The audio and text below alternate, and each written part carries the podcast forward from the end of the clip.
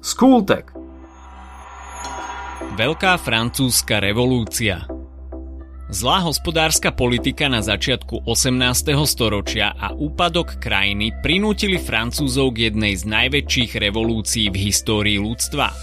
Niekoľko rokov po jej vypuknutí sa chopil moci Napoleon Bonaparte, pod ktorého vedením sa z Francúzska stala svetová veľmoc.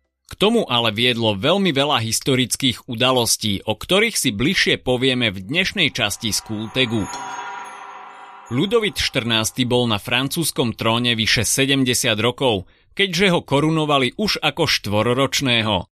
Pre jeho expanzívnu politiku, márnivosť, náboženskú neznášanlivosť a egoizmus si vyslúžil prezývku Král Slnko. Počas jeho vlády došlo k veľkému hospodárskemu úpadku Francúzska, ktorý nedokázali odvrátiť ani jeho nástupcovia, vnuk Ludovit 15. a pravnuk Ludovit 16. V 80. rokoch navyše Francúzsko zasiahla neúroda, ktorá spôsobila hlad a vzbúry na vidieku i v mestách. Výdavky štátu sa však neznížili.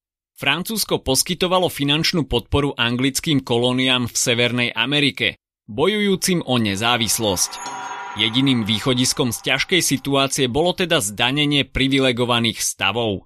K nemu však mohlo dôjsť len so súhlasom generálnych stavov, ktoré král zvolal 5. mája 1789 do paláca Versailles. Po mesiaci márnych rokovaní sa zástupcovia tretieho stavu, teda mešťanstva a buržoázie, vyhlásili za predstaviteľov celého národa a svoje zasadanie nazvali národným zhromaždením. Pridala sa k ním aj väčšina šlachty a duchovenstva a všetko nasvedčovalo tomu, že vo Francúzsku dôjde k celonárodnej vzbure. K nej napokon došlo 14. júla 1789, keď Francúzi dobili štátnu väznicu, ktorá bola symbolom absolutistickej moci panovníka. Vieš, aký niesla názov? Francúzski obyvatelia dobytím Bastily spôsobili štátny prevrat a vypukla Veľká francúzska revolúcia. Jej heslom bolo liberté, egalité, fraternité – po slovensky sloboda, rovnosť, bratstvo.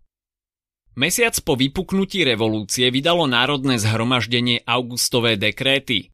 Nimi zrušili feudálny systém, daňové privilégia a osobné záväzky poddaných voči zemepánom. Na konci augusta bola vyhlásená deklarácia práv človeka a občana, ktorá predstavovala zaručenie osobnej slobody, rovnosť pred zákonom a nedotknutelnosť súkromného vlastníctva. Za zdroj všetkej moci vyhlásila ľud, ktorý má nárok na odpor proti vláde. Prvá fáza francúzskej revolúcie sa skončila v roku 1791, keď bola prijatá ústava, ktorá oddelovala zákonodárnu, výkonnú a súdnu moc. Francúzsko sa zmenilo na konštitučnú monarchiu, v ktorej malo zákonodárnu moc zákonodárne zhromaždenie – Vytvorilo sa niekoľko politických prúdov a medzi najvýznamnejšie patrili žirondisti, rojalisti a jakobíni, ktorých vedúcou osobnosťou bol Maximilian Robespierre. V apríli 1792 Francúzsko vyhlásilo preventívnu vojnu proti Rakúsku, ktoré spolu s Anglickom a Španielskom vytvorilo prvú protifrancúzsku koalíciu. Francúzsko nebolo na vojnu pripravené – Vojnové neúspechy, vysoké ceny potravín a nespokojnosť ľudí s politickým dianím viedli v auguste 1792 k revolúcii rovnosti. Král bol zosadený a konvent, teda nové zákonodárne zhromaždenie, mesiac na to vyhlásil republiku. V novozvolenom konvente boli najpočetnejšou stranou žirondisti, no neboli úspešní vo vedení vojny ani v riešení problémov so zásobovaním a upadajúcim hospodárstvom. To nahrávalo radikálnejším Jakobínom, ktorí v januári 1793 presadili popravu kráľa a nastalo obdobie jakobínskej diktatúry. Výbor pre verejné blaho postupne preberal kontrolu nad zásobovaním, vojenskou výrobou, obranou štátu a zahraničnou politikou. Úlohou výboru pre verejnú bezpečnosť bolo zasa bojovať s nepriateľmi revolúcie.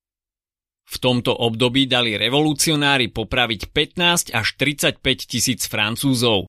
300 tisíc ďalších bolo uväznených často len preto, aby obyvateľstvo udržiavali v neustálom strachu. Odpor voči Robespierovi neustále narastal a v júli 1794 bol sám popravený gilotínou. Po poprave Robspiera malo výkonnú moc v štáte 5-členné direktórium a dvojkomorové zákonodárne zhromaždenie, Rada starších a Rada 500.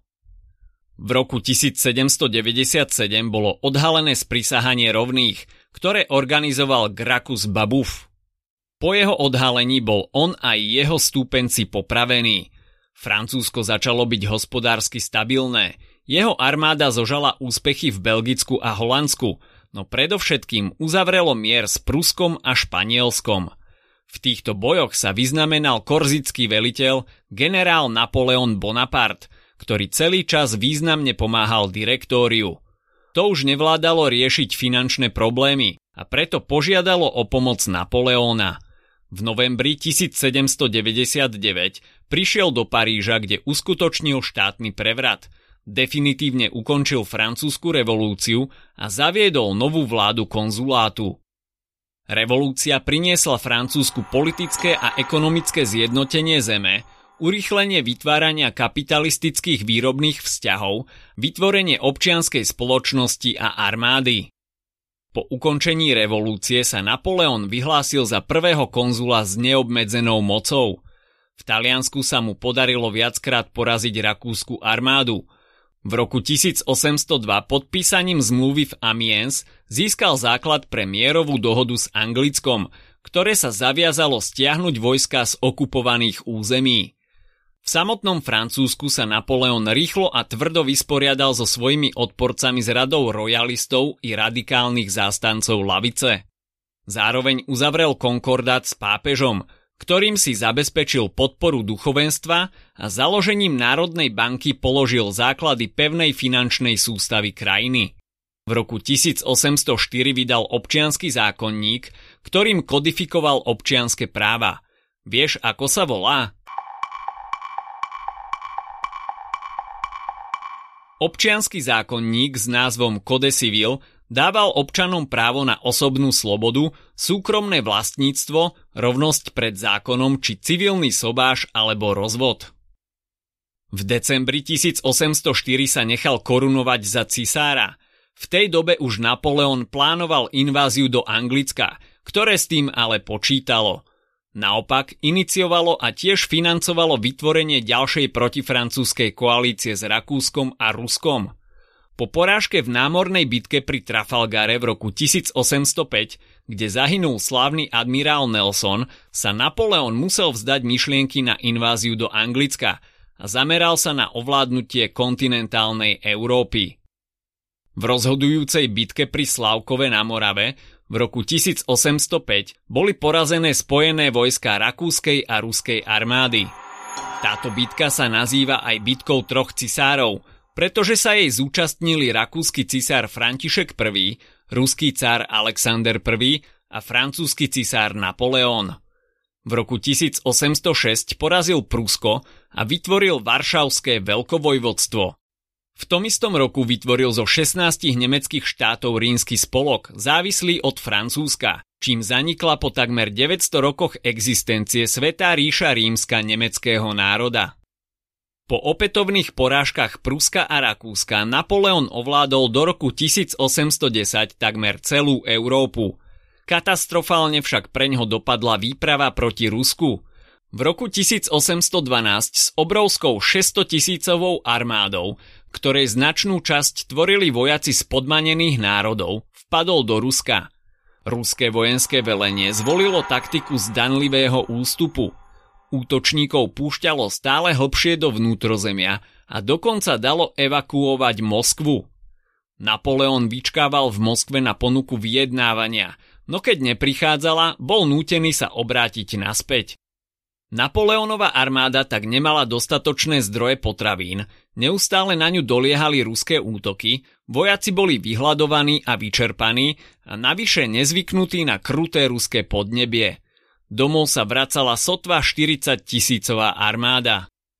Napoleónova popularita prúdko klesala, čo využili aj jeho bývalí spojenci a v roku 1813 v bitke národov pri Lipsku utrpelo jeho vojsko porážku od spojených ruských, pruských a rakúskych vojsk. Výťazná armáda vtiahla na jar 1814 až do Paríža. Napoleona zajala a deportovala do vyhnanstva na ostrov Elba. Napoleon ušiel z Elby, no na tróne bolo len 100 dní, keďže jeho armáda bola v júni 1815 v bitke pri Waterloo porazená. Spojenci ho deportovali na ostrov Svetej Heleny, kde v roku 1821 Napoleon zomrel. Ak sa ti dnešný podcast páčil, nezabudni si vypočuť aj ďalšie epizódy z Kultegu alebo našej série hashtag čitateľský denník. Spracovali sme v nej dve desiatky diel, ktoré by si mal poznať. Potešíme sa, ak nás ohodnotíš aj na Apple Podcasts, napíšeš komentár na YouTube alebo dáš odber na Spotify, aby ti nič neuniklo. A nezabudni o nás povedať kamošom – Počujeme sa pri ďalšej časti z Kultegu.